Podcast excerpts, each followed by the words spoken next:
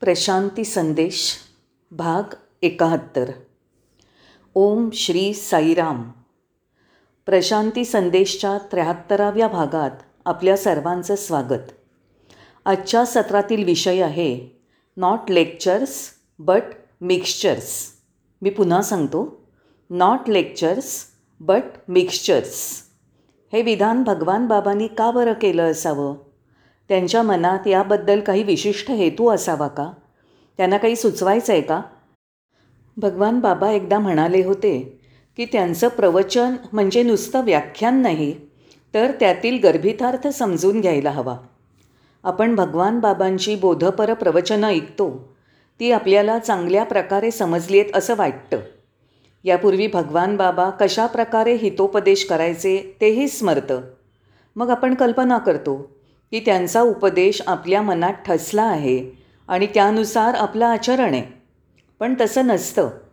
तुम्ही प्रवचनं फक्त ऐकली. तुमच्या क्षमतेनुसार त्यांचा गोषवारा तुम्हाला आठवतो.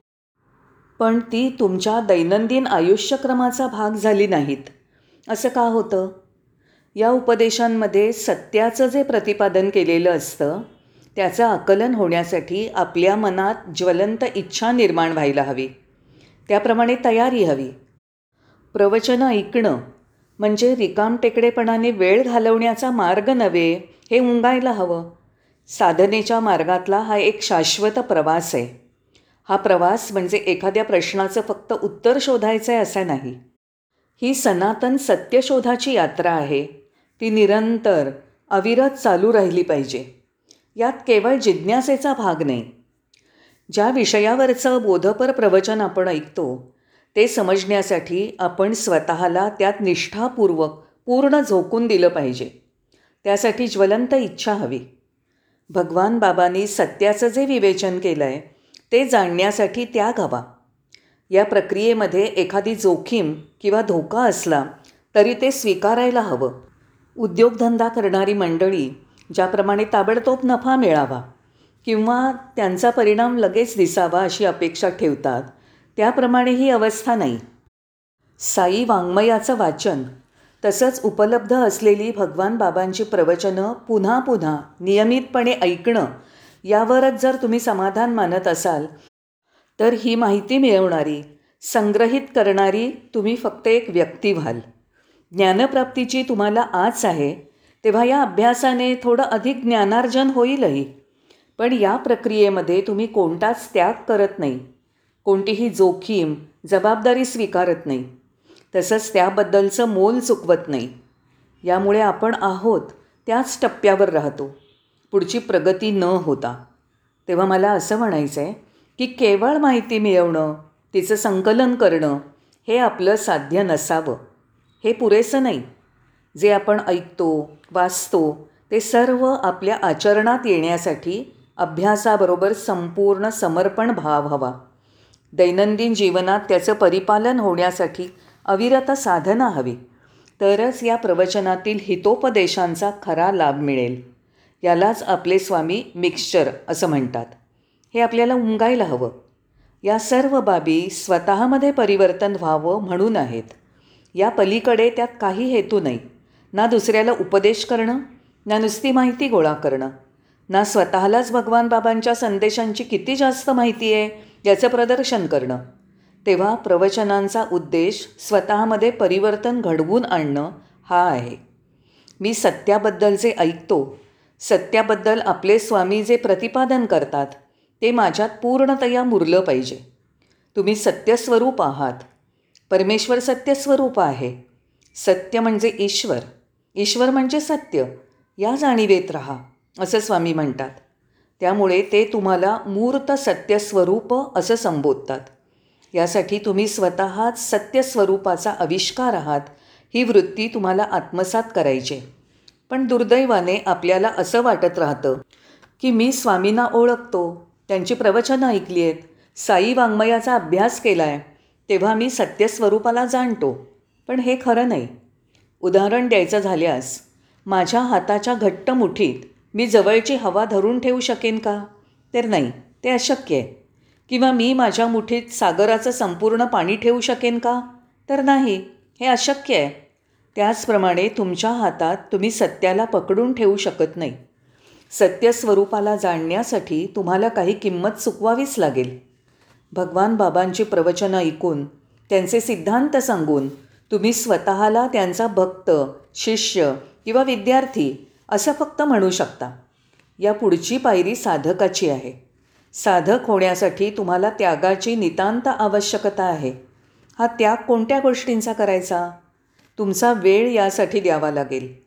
तुमचा अहंकार तुमच्यातील द्वेष मत्सर शत्रुत्व आदी दुर्गुणांचं पूर्णपणे उच्चाटन व्हायला हवं. मग तुम्ही साधक होता.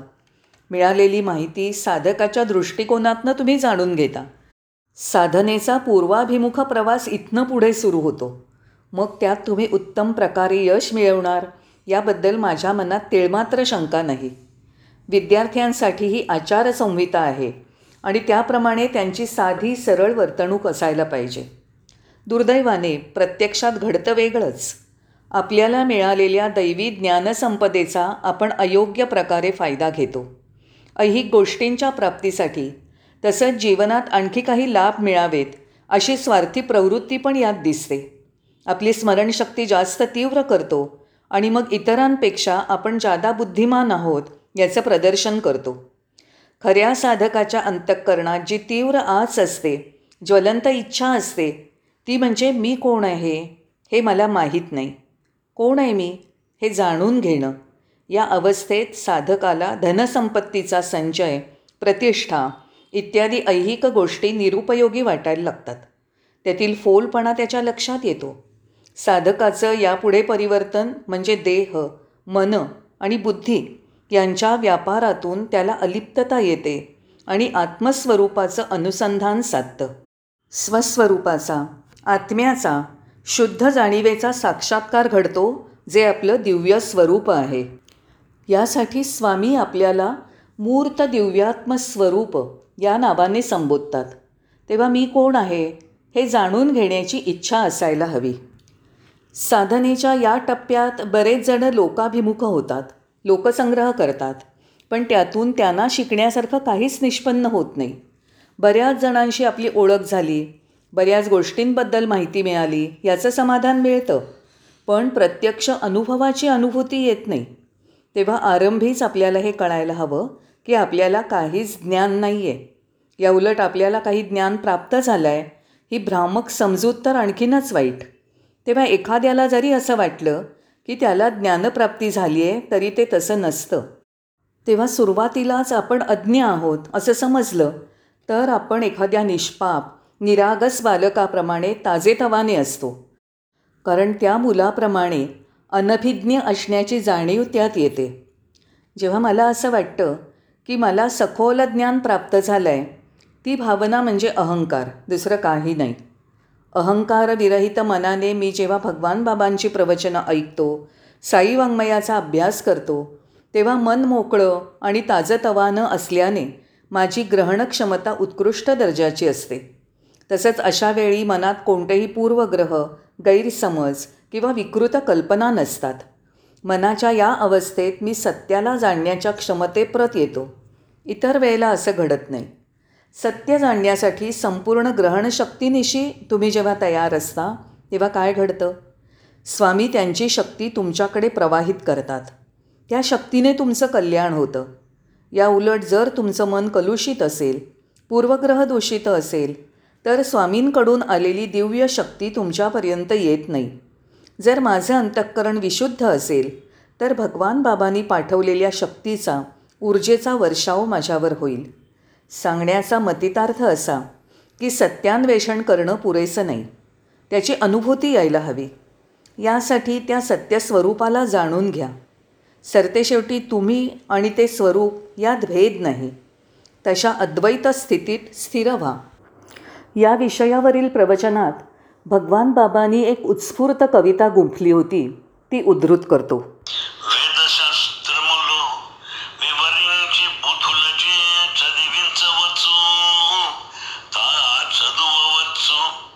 जरी तुम्ही वैदिक पंडितांकडनं तुमच्याकरता वेदपठण करून घेतलं किंवा तुम्ही स्वतः वेदपठण केलं.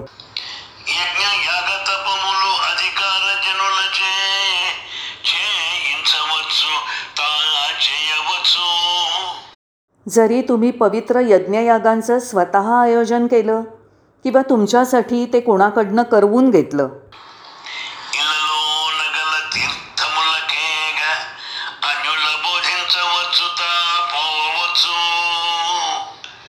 जरी तुम्ही स्वतः विविध तीर्थस्नानांच्या यात्रा केल्या.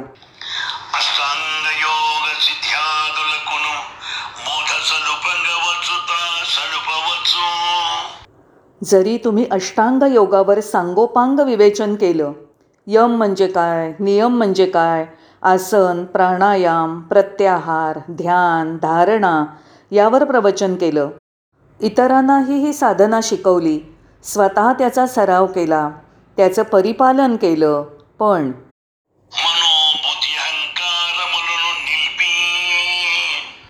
तुम्ही स्वतःच्या मनावर नियंत्रण घालू शकत नाही बुद्धीवर ताबा मिळवत नाही अहंकाराचं निर्मूलन करू शकत नाही. तेव्हा तुम्ही या सर्व गोष्टींवर स्वामित्व मिळवाल. तेव्हाच मी अंतर्मुख व्हाल.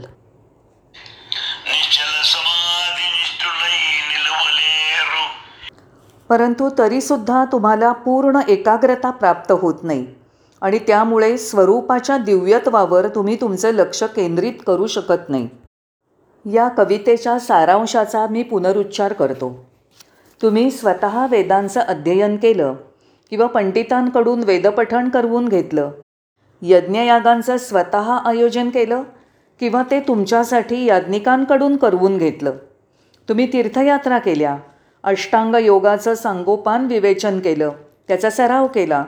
तरीसुद्धा जोपर्यंत तुमचं मन आणि बुद्धी बहिर्मुख आहेत अहंकाराचं पूर्णत विसर्जन होत नाही तोपर्यंत तुम्हाला मनाची निश्चलता आणि धैर्य प्राप्त होणार नाही. जेव्हा तुम्ही या सर्वांवर स्वामित्व मिळवाल तेव्हाच अंतर्मुख व्हाल.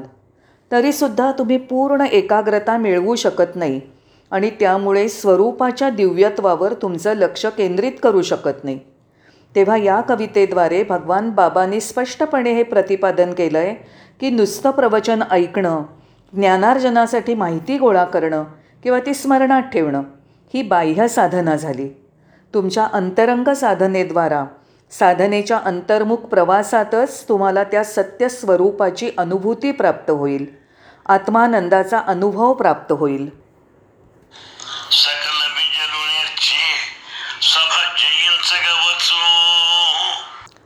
भगवान बाबा पुढे म्हणतात तुम्ही उत्कृष्ट वक्ता असाल तुमच्या स्पष्टोच्चारात नैपुण्य असेल विशाल जनसागराकडनं तुमची प्रशंसा होत असेल.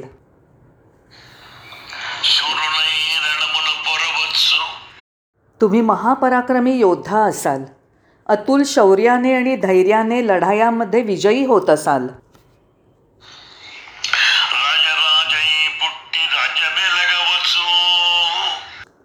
तुम्ही राज्यकर्ता किंवा नृपती असाल?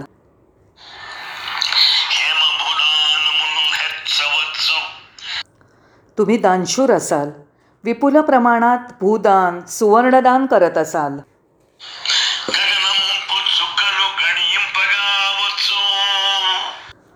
रात्रीच्या आकाशात चमचमणारे जे असंख्य तारकापुंज आहेत त्यांची तुम्ही यशस्वी रीतीने मोजदात पण करत असाल.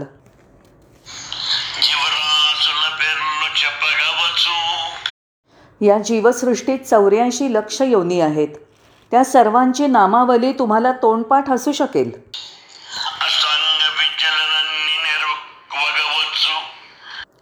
अष्टांग योगातल्या सर्व प्रभागात तुम्ही विशेष प्रावीण्य मिळवलेलं असेल.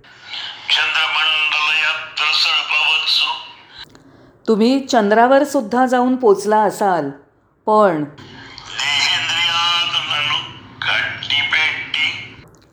तुम्ही मी देह आहे या तादात्म्यामुळे प्रगती करू शकला नाही. तुमचं तुमच्या इंद्रियांवर नियंत्रण नाही त्यामुळे मनाची बहिर्मुख वृत्ती नष्ट होत नाही. तेव्हा अंतर्मुख व्हा.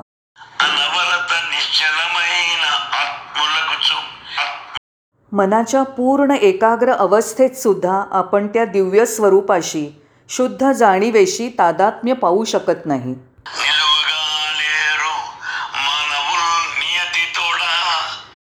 आजच्या जगातला मानव समाधी अवस्थेत राहू शकत नाही. स्वतःच्या जाणीवेत स्थिर होऊ शकत नाही असं बाबा म्हणतात.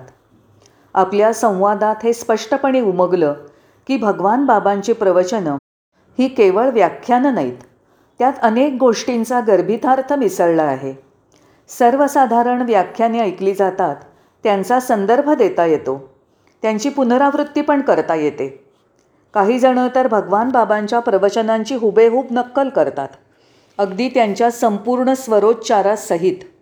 असं जरी होत असलं तरी त्या मंडळींचा तो केवळ आविर्भाव आहे बाह्य मुलामा आहे. अंतःकरणाला भिडणारा मतितार्थ आणि हितोपदेश यांचं मिश्रण भगवान बाबा आपल्या प्रवचनात देतात. आपल्या शरीरातील विविध संस्थांमध्ये उदाहरणार्थ हाडं रक्त चरबी वगैरेमध्ये जसं औषधी मिश्रण जायला हवं आणि तिथे ते पोचायला हवं. त्याचप्रमाणे हितोपदेशाचं हे मिश्रण आपल्या दैनंदिन जीवनाचा एक अविभाज्य भाग बनायला हवा. तेव्हाच आपल्याला त्या दिव्यत्वाची अनुभूती येईल.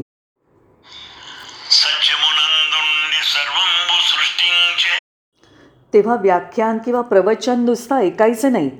तर त्यातील हितोपदेशाचे पूर्ण क्षमतेनुसार ग्रहण करून ते आचरणात आणायचं. आहे मगच त्याचा पूर्ण लाभ मिळून साधना कळसाला पोचते आणि साधकाला उच्चतम अवस्था प्राप्त होते. म्हणून स्वामी प्रतिपादन करतात की परमेश्वर सत्यस्वरूप आहे. सत्य म्हणजेच ईश्वर. त्या सत्यस्वरूपाच्या अनुसंधानात राहा. तुम्हीच मूर्त सत्यस्वरूप आहात. तेव्हा माझ्या मित्रांनो सत्य म्हणजे काय? या संबंधीची केवळ माहिती गोळा करणं त्याबद्दल शिकणं बोलणं एवढ्यावरच सांप्रत आपण थांबू नये. पुढील प्रगती करावी. स्वतः सत्यस्वरूप व्हावं. आपण सत्यस्वरूप आहोत. भगवान बाबा आपल्याला नेहमीच मूर्त सत्यस्वरूप या नावानेच संबोधतात. तुमचा खूप आभारी आहे. आपण पुन्हा भेटणारच आहोत. साईराम.